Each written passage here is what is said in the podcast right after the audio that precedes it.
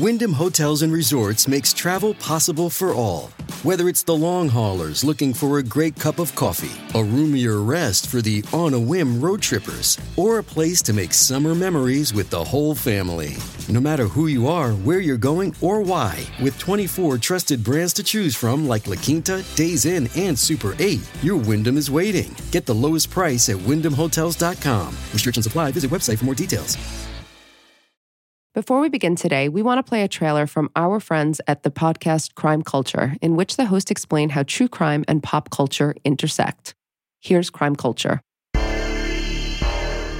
Is your Netflix queue basically all true crime movies and series? Do you ever wonder why you can't open a bottle of Tylenol without using the jaws of life? Crime Culture, hosted by me, Haley Langan, And me, Caitlin Mahar. is a podcast that discusses true crime, pop culture, and how the two relate. From killers that have inspired hit films like Silence of the Lambs, To the motives for crimes such as the murder of John Lennon. Join Haley and me every Tuesday to discover the pop culture side of true crime. If you are just tuning in, we encourage you to go back and listen from episode one. This podcast may contain content that is graphic and disturbing in nature. Listener discretion is advised. To submit a theory, a tip, a question, or comment, please email us at tips at directappealpodcast.com or call us and leave a voicemail at 732 510 0996. As a reminder, Melanie will be answering your questions in a bonus episode. So don't forget to submit your questions by July 31st via email or voicemail. Previously on Direct Appeal. How about the dog hair that was found in the bags with his body?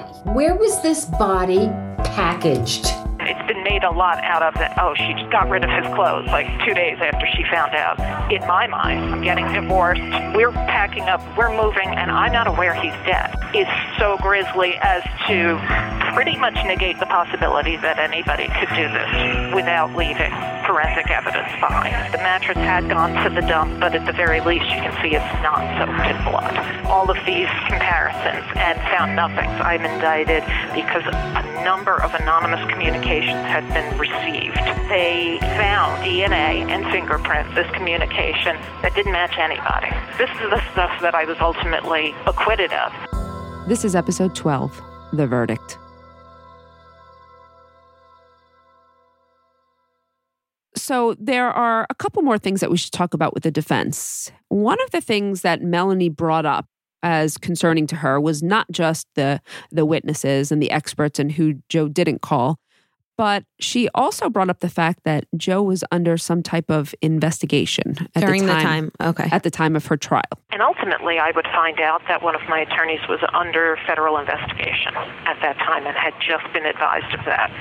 Now, apparently, legally, it's some gray area as to whether or not he has the responsibility to inform a client that he's representing at that point, because obviously his attention, as every anybody's attention, would be elsewhere at that time. But what I'm told, at least by some people, is that because it's a different jurisdiction, he didn't have an obligation to inform me. To me, that just flies in the face of common sense. That's kind of when our defense went on fast forward, the experts dried up, and all of a sudden I wasn't testifying anymore.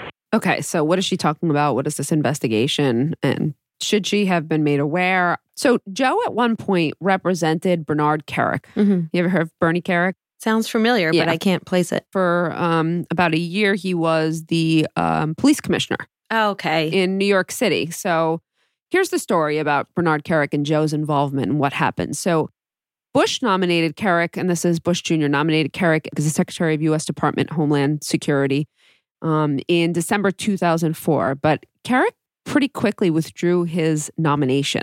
An investigation ensued into his actions while he served as the New York, New York City Police Commissioner from 2000 to 2001.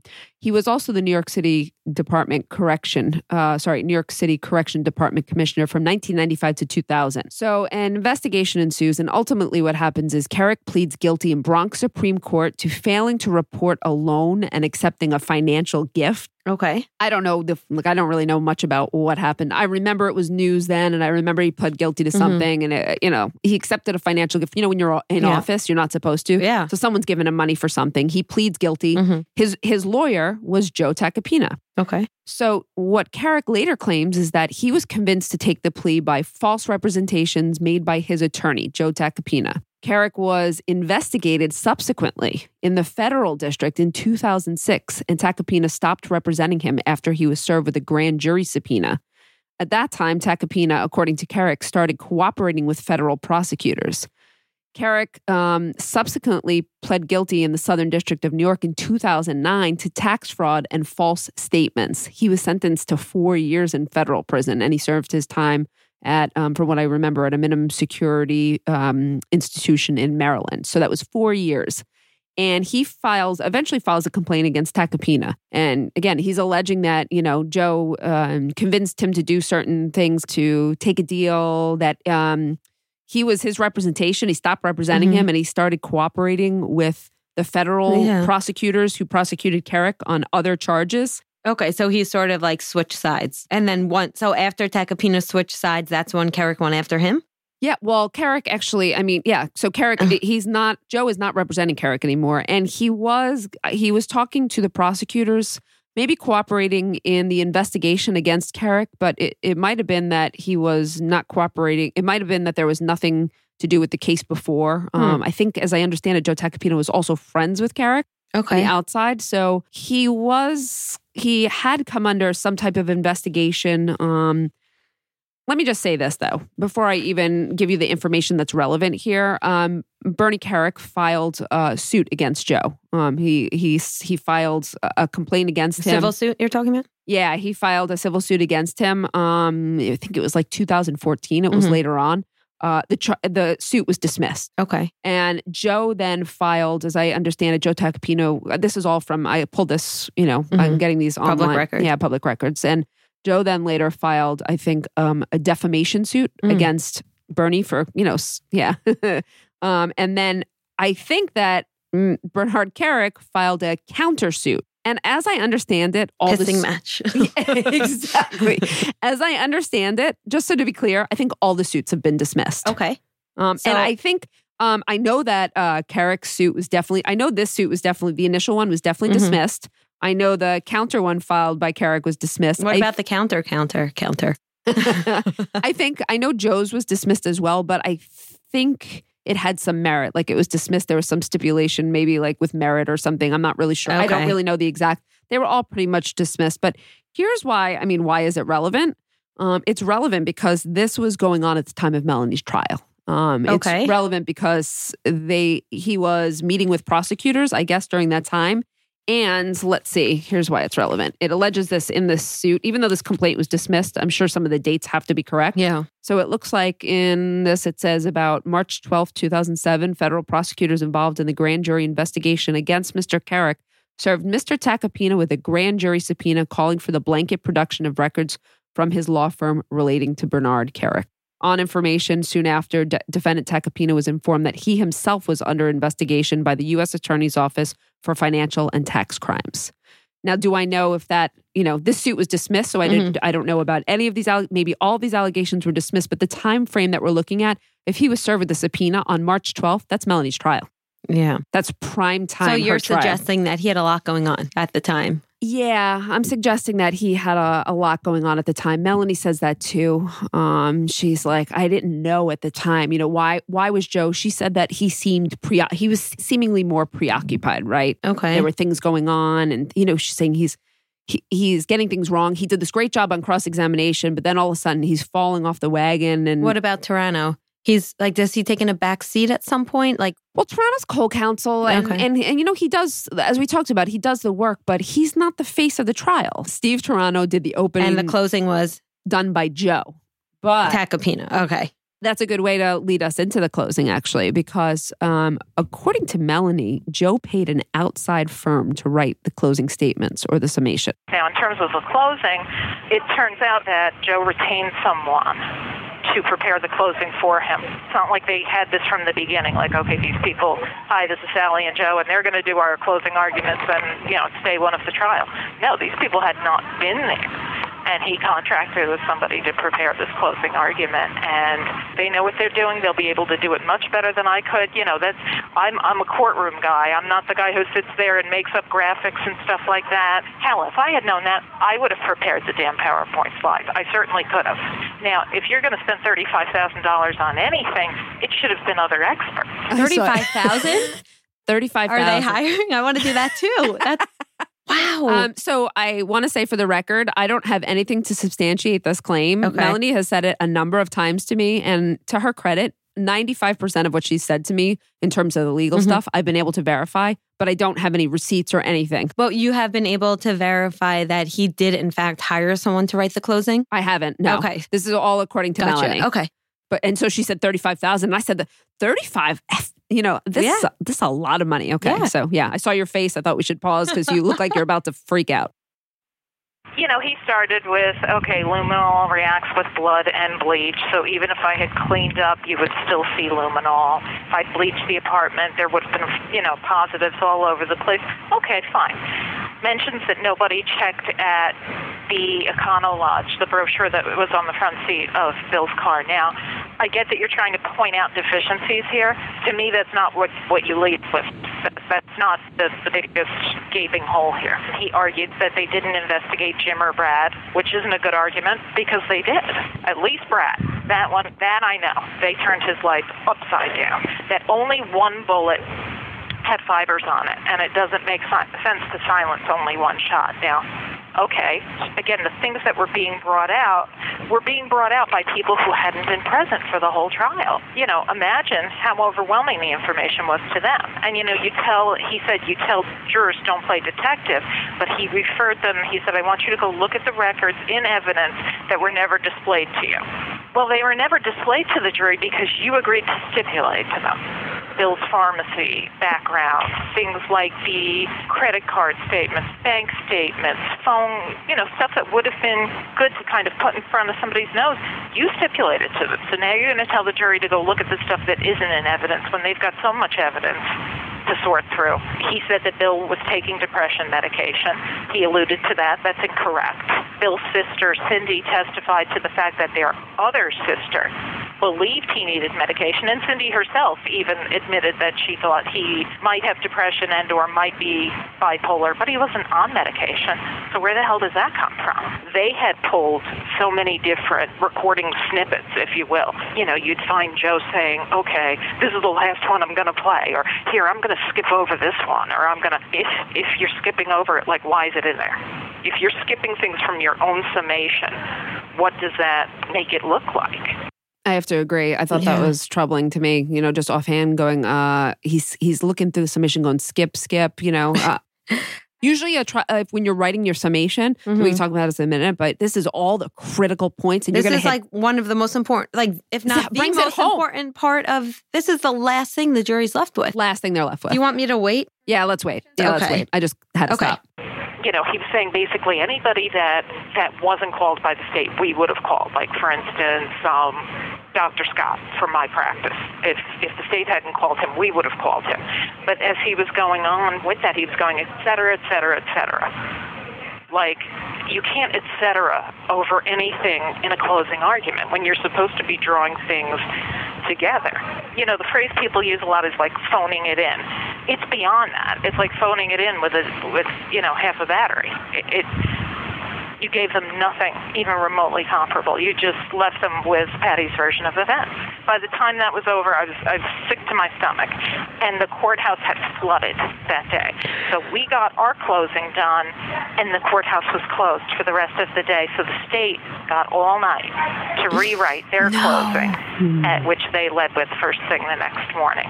There was so much more that could have been said. And Joe is a very charismatic guy when when he wants to be, but he wasn't he wasn't on.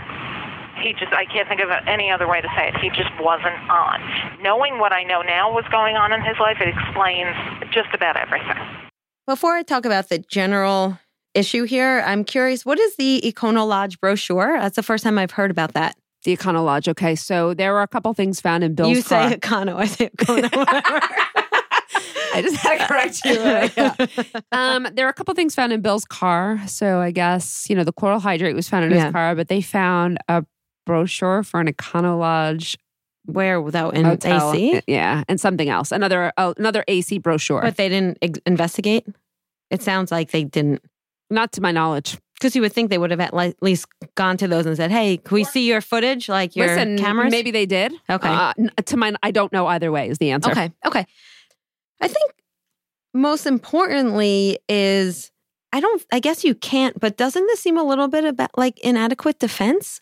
Or is is an inadequate defense claim only relevant if it is um considered something that would have drastically changed the course of events or So the decision to retain again a firm. So I had asked, I consulted with two people that I knew in this field, um, and one of them, the expert, is going to talk to us at some point. But um, and what I've heard is that it's not the standard practice. Like most most attorneys want to write their own But if you're yeah, if you're want to write their some- own summation, which is also the I- closing. so for me, it wasn't even the fact that it wasn't that he didn't write it, which yes, I was questioning that, but the fact that there was incorrect information oh, I in the closing. yeah.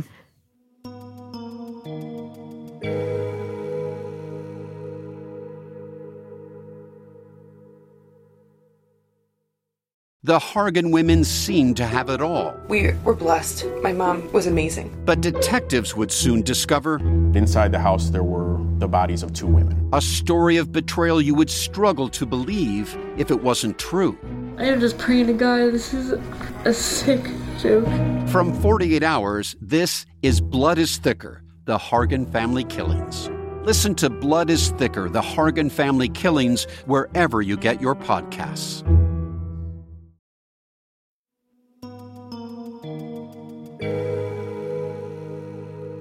So I don't know. That probably is not strong enough to make an inadequate defense claim. So they're going to bring it up uh, later on when Melanie files her appeal. She will bring it up on ineffective counsel. Oh, she does. Okay. Does It's she just actually? as It's a question. Does she bring up this issue? I think she does.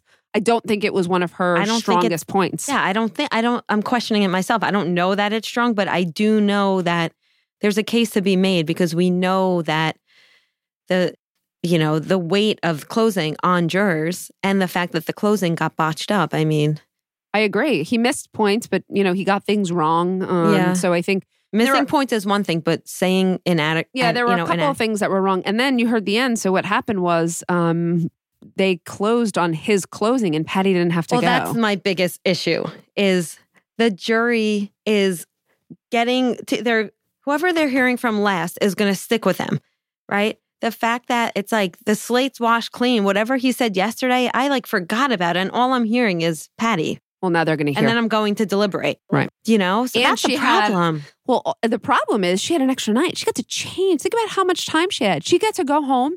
And I don't know what her closing initially was, but whatever Joe addressed, if there was anything that she took issue with, oh my god, she gets a whole night to sit down and, and rewrite it if she wants. She could rewrite the whole closing if she wants, which I'm sure did not happen. But but I'm sure there's no way she didn't take something from that. I would imagine she It's like it's almost like them from it. showing you their cards, right?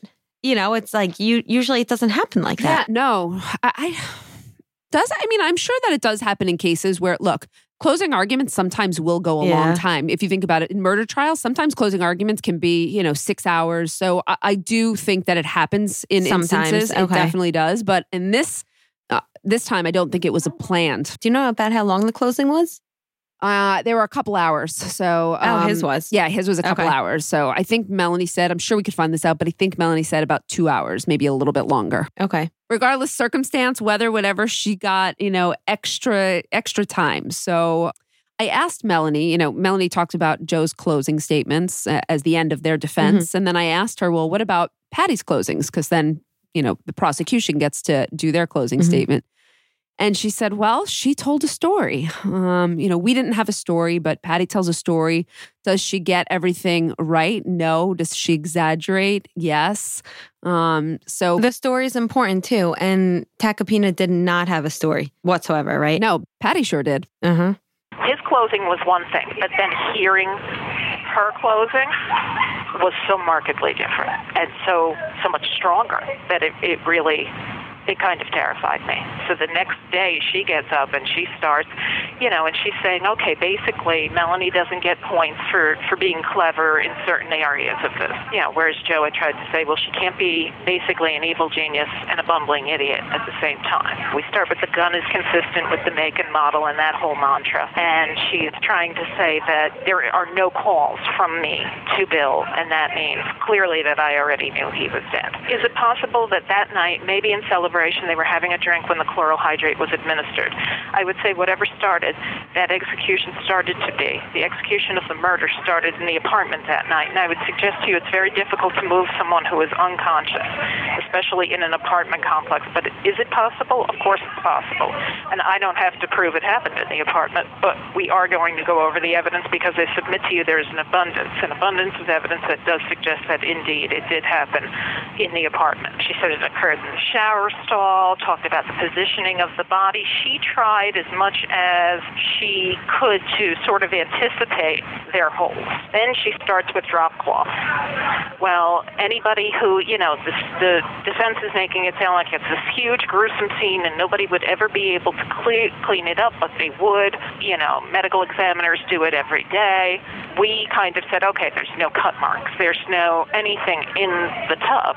You would see chips in the in the porcelain. In fact, uh, Mr. Lesniak testified that there was no disturbance to the bottom of the stall, to the tile around the stall, and she said that she said that ties in the razor stubble being stuck to the tape in the bathroom. But she's tying this up really neatly. Yep, real easy to think about razor stubble in a bathroom.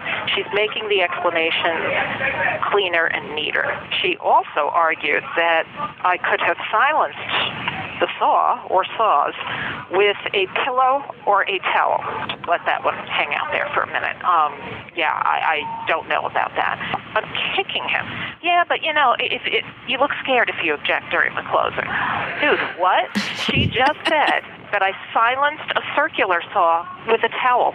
Where is that in evidence? Okay, so I, one of the most ridiculous things I think I've ever heard, and and during this tri- came during this Mhm. trial, is that Melanie silenced a reciprocating saw with a pillow or a towel, I can't imagine that. like an electric Um, saw during, you know, cutting away. I, I thought that was, I think that's one of those ludicrous moments. And- I like what Melanie said. Okay, we'll let that one hang out there funny. for a minute. Yeah, I, I love her little sayings. Um, also, I know that Melanie was not a suspect right away, but I'm assuming they interviewed people. Wouldn't Melanie, or was she? You gave me a look like They she was. interviewed her pretty quickly. But and she didn't have any cuts on her, right? If you're using a saw to cut up a body, like wouldn't you hurt yourself at some point? Or are you like you're upset and you're trying to do this quick and quiet and right? well, I don't know. Did you saw yourself? Is that what you mean? I don't know. You would think she'd have There's no like, knife. It's a saw. It's like I a, know, but I don't know. I just feel like the way they painted as if she was doing a lot of like physical labor here. I would expect some her- sort of bruising. Or, I don't know. Maybe it was her accomplice that did this Oh, part. that's true. That's true. Okay. I'm not really sure, but I did think the reciprocating saw was was ridiculous. Yeah. And What's so, the razor stubble? I don't. I don't understand what that's all about. Yeah, there were hairs found on the tape on the garbage bags. And I think the prosecution's assertion was that these were like stubble, uh, razor stubble, and that it obviously came from Melanie tracking Bill's razor stubble from the bathroom where she was, you know, cutting up his body. At least I think that's what they were inferring or implicating. And so I guess Melanie's talking about now, um, you know, why didn't they ob- object to this, you know, some of this stuff? And She said it would have made them look defensive. Is that what she said? defensive, Yeah. right? So it's Mhm. like the, calling attention to something like, no, no, you know? Yeah. Well, she's arguing facts, not an evidence. Um, but at one point, you know, Patty says, um, where is it? Uh, she admits, and you heard it in her own voice, she admits to parking the car at the Flamingo, and then she claims to take a cab from Atlantic City to Woodbridge. And when she, because she couldn't find her car, and she sleeps on the way, and then takes yet another cab from the Woodbridge train, train station back to Atlantic City.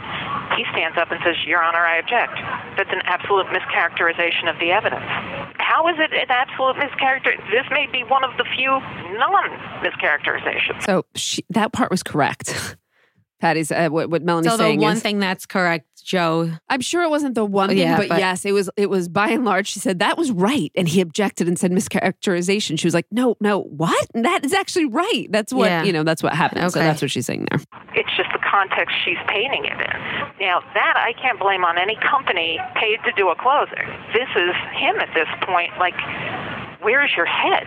Are you high? Like, we just spent eight weeks doing this.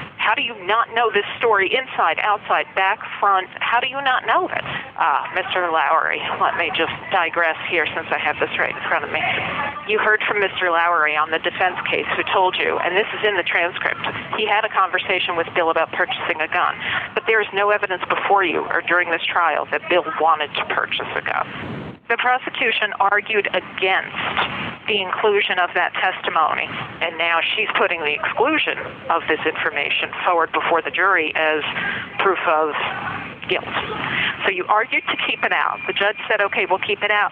And then you go in front of a jury and you say, well, because this isn't here, clearly she's lying, and my own team doesn't stand up and object. Um, she's asking, like, for instance, where was I on May 3rd? You know, you didn't hear any evidence of where I was. Well, where I was was RMA, updating my HR information and stuff like that. And she knows that, and she knows that very well but because it wasn't brought out, anything that we failed to illustrate, she seized upon whether it was accurate or not, whether it pointed to my guilt or not. So she knew damn good and well where I was on May 3rd because she had all the records, because otherwise you would have been hearing about nothing else but May 3rd. Her explanations were so much neater because it didn't require speculation in a bunch of different areas. Had I been on the stand, I could have said, This is what happened. We began with this and run through the timeline in such a way that you can't when you're trying to piece it together with different um, different witnesses. It's much it's much harder. So it's kind of, I don't want to say he said, she said, but we're going back and forth, and it's going to end up being, who do you believe? Well, if you presented experts for some things, you haven't presented experts for other things, and you just kind of leave them hanging there, what does it look like? Uh, she told a story. She told a story whether that story had holes in it at times or whether that story was unbelievable at times, it was a lot better than our story, which was non existent. It's a story. She did tell a story. I think that the arguments about, you know, well, you didn't hear this. Mm-hmm. yeah, ick. Yeah, I don't like that ick, either. Ick. But they have a lot of latitude in closing arguments. Mhm. It's not evidence. The judge definitely instructs them at some point that this is not. Now, they're not supposed to argue things that are, you know, completely um, out of the scope. But they could speculate. yeah, they can. so while I don't like some of the things she argued, she was just, you could say she's a zealous prosecutor. She's Yeah. a good prosecutor. Mhm. She nailed it. She Yeah. told a story and Melanie felt her stomach sinking in as um as Patty was doing this. Uh so eh, sorry, any questions? I want to say what happened right after. No, I was just curious. It sounds like that's at the point where Melanie probably started to get pretty worried. She's definitely worried. I mean, she's on trial for murder anyway. Yeah. And so with But that, she thought, I mean, she probably thought that it was She wasn't sure what to think. She Mhm. had mixed feelings throughout. Uh, At this point, once the state finishes their closing, the case is over. Mhm. Um, the state rests, the defense rests, and now it goes to the jury, and the jury has to deliberate until they come up with a verdict. So Melanie talks about right after the trial. What was it like waiting for the verdict? And while we were waiting for the jury to come back, we were out that, that weekend. And then at one point, the jury came back and asked for a readback, something about testimony that had to do with the, um, the anonymous communication. So Joe and Steve are using this opportunity to reassure me, and it made sense at the time. Hey, if they're sweating the charges about the anonymous communication, there's no way they found you guilty of murder. There's no way they'd find you guilty of murder and be sweating these charges over here. You definitely don't think that you're you're going to be convicted of such a heinous crime it- that you have no involvement in. I, I mean, it's it's mind-boggling. And of course, intellectually, I can step back and I can say, okay, well, these are the things that make me look involved. These are the things that make me look guilty. Of course, there are. You're you're cohabitating with somebody. Your your lives are inextricably intertwined. It, that's why the spouse is always the first person. So I would have thought this. Uh, I would have thought the same thing, right? Like, Mhm. oh, they're they're reviewing testimony about the the you know the anonymous communication, whether or not I wrote a letter Yeah. or not. They're, I mean, if they're sweating that, yeah, I would have uh, the same indicator. I think I would have had. Yeah. How long were they? I don't know if you're going to get to this. If so, then you could tell me. Um, if I'm not mistaken, And it they was were not sequestered. Yeah, they were they were not sequestered. So this is what it's like. You know, she's waiting. So I guess you go through. You're asking me, what did she think? Well, she wasn't sure what to think, right? Like there were times where she said she felt like you know Joe would say, "No, no, we're doing good." Like look at what we punched we punched holes, and she'd Mhm. go, "Okay," and then she. Um, you know, describes feeling like, you know, lackluster after they put on their case. Like we didn't really do a great job. But Mhm. again, Joe reassures her we did, we didn't have to. They, you know, we punched holes in everything. So then she hears his the closing by him. She describes after his closing in Patty, she said she felt, and I remember saying this to me, deflated. Yeah. She thought, okay, uh, you know, we're in trouble. Yeah. And then when they got word that you know they were the jury was um, debating the anonymous communication, she again and her lawyers are like, "This is great." Mm-hmm. It's like you a know? roller coaster. It's right? a total roller Yeah. coaster ride for her. So, um, this is how she describes waiting for the verdict, and then the verdict actually comes in.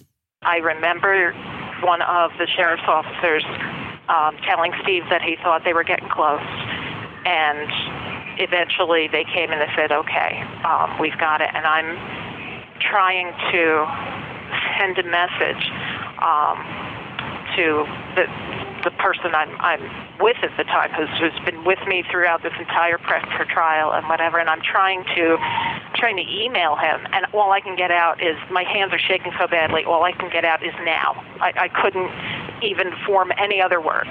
They brought us into the courtroom, and I remember standing. I remember um, waiting for the jury to be seated, and at that point, looking at their faces, and I'm thinking, oh my God. You know, and I'm don't read into it, don't read into it. You're going to know in 10 seconds, like, you know, shut up. I'm having this inner dialogue um, in my head, and, you know, two voices going back and forth. Look at them, don't look at them. Oh my God, their faces. Before you know it, you know, they they give the uh, they give the verdict, and I don't remember a lot after that. I remember kind of grabbing Joe, and I remember saying, "My kids, my kids," and I don't, I don't really remember much um, after that. I do remember being taken to county. Waiting to get from the verdict to sentencing was excruciating, absolutely excruciating. You know, you're, you're thinking, okay, well, we're going to appeal, we're going to do all of this, and you have no sense of how slow it is, how long it takes. About three months. In fact, it really nobody gives a shit. So nobody's helping you when it comes to things like transcripts, getting it. We had talked about what to expect, and at this point, my thing was, I, I really don't give a shit what you say because I'm protesting my innocence here. You can tell me 30, you can tell me life, you can tell me double life. I don't really give a shit. I'm not owning any of it. I'm not accepting any of it because I'm still at that point in my head. At that point in time, like, you know, no, this is a, a grievous injustice, and as tired and as hurt and as beaten down as I am, I'm not accepting that. I expected the worst, and what I got was just one step shy of the worst. And really, for all intents and purposes, they're indistinguishable. I was given life with the possibility for parole. However, life for the purposes of parole in the state of New Jersey is 75 years. So I was given life plus five. So that's 80 years I would have to do 85% of due to the No Early Release Act. And long story short, that puts me parole eligible at the tender age of 101. So at that point, you may as well have given me life without parole. Um, the judge was duty bound to give me no less than 30. That's the mandatory minimum. Yeah. So, I mean, you've seen it as well, Megan, when the verdict was read and her reaction. It's kind of hard to watch. Yeah, Right? no, She's it's like really- grabbing onto Probably her one of- lawyer for This is like dear a f- life. one of those famous scenes that people will remember again. It's hard to watch for sure. She has a very emotional reaction. Yep. She grabs onto Joe, and I think what she says is, My babies, my Mhm. babies. And she just starts crying and pulling him in, and he's trying to remain calm and standing. Yeah, and he was pretty stoic, right? He was pretty stoic. Um, I think he was surprised, but I think he hit it well. But she, she really goes. Mm-hmm. You know, she loses it. Of course, you know. They say it's funny because they say, you know, you'll see these cases, and I've seen so many trials where the defendants they say like guilty, and they have nothing. Yeah. Like they don't move. They just look, you know. And I'm always like, God, Yeah. I don't know. Is this the reaction of an innocent person? What she had is that a But a guilty person reacts like that too. right? I do they? Yeah, because yeah. if, if you're guilty, you're still getting your babies taken away from you. You're still, Yeah. you know, going away for a long time. Right. Well, I, I think we would encourage anyone who's listening um, to, you know, our, our listeners to at least take a look. You can Google, YouTube. It was on court. TV, yeah, It was on court TV, so everyone can see the verdict. So or the whole trial, right? uh, I don't, you know, it must be like archival footage. They don't have the whole thing, or I haven't seen the whole thing. Um, but there are various. you could probably clips. get the openings, the closing, those the bigger parts on YouTube. You can you can get um you can get some of this bit Yeah. by bit. I mean, we've we've done tidbit by tidbit. Um, we've looked at you know various scenes, but you can't get the whole thing Oh, anymore okay. unless I don't know you request it. It's Yeah. old. Court TV doesn't exist anymore. Yeah, it's now truTV, right? I think so. Yeah. Yeah. Or is it? Yeah, it's truTV, maybe. Okay. So this is the end. The trial is over. Melanie has been convicted for the murder of her husband. And what was the date of the um, verdict? Oh, it was shortly after. So the trial began in March. So okay, so it was the verdict was um, sometime in April, the end of April 2007. So Gotcha. this is three years after. So this is April 2007. So Mhm. it's three years after. So okay, and she's been incarcerated since. Yes. So after um, Melanie will talk about after the verdict, how she was in jail for a time and then she was waiting to be moved. And um, she's going to tell you about what it was like right after the verdict before she was transferred. And next time we'll talk about where she is now. Next time on Direct Appeal. Is Melanie an innocent woman wrongfully convicted, or is she a cold hearted murderer, as the prosecution alleged? We will reveal our conclusions on the last episode of Direct Appeal. Direct Appeal is hosted by Megan Sachs and Amy Schlossberg. Our producer is James Varga. The story arc was written by Megan Sachs. Music and underscore by Desert Media. Recorded, mixed, and edited by Justin Krall at JC Studios. Special thanks to Alan Tuckerman, whose work was integral to this production. To view photos, evidence, and engage with other listeners, visit directappealpodcast.com and follow us on Instagram, Facebook, and Twitter. If you have a tip, you can submit through our website or by emailing tips at directappealpodcast.com. You can also help us out by leaving a five star review on Apple iTunes or wherever you listen.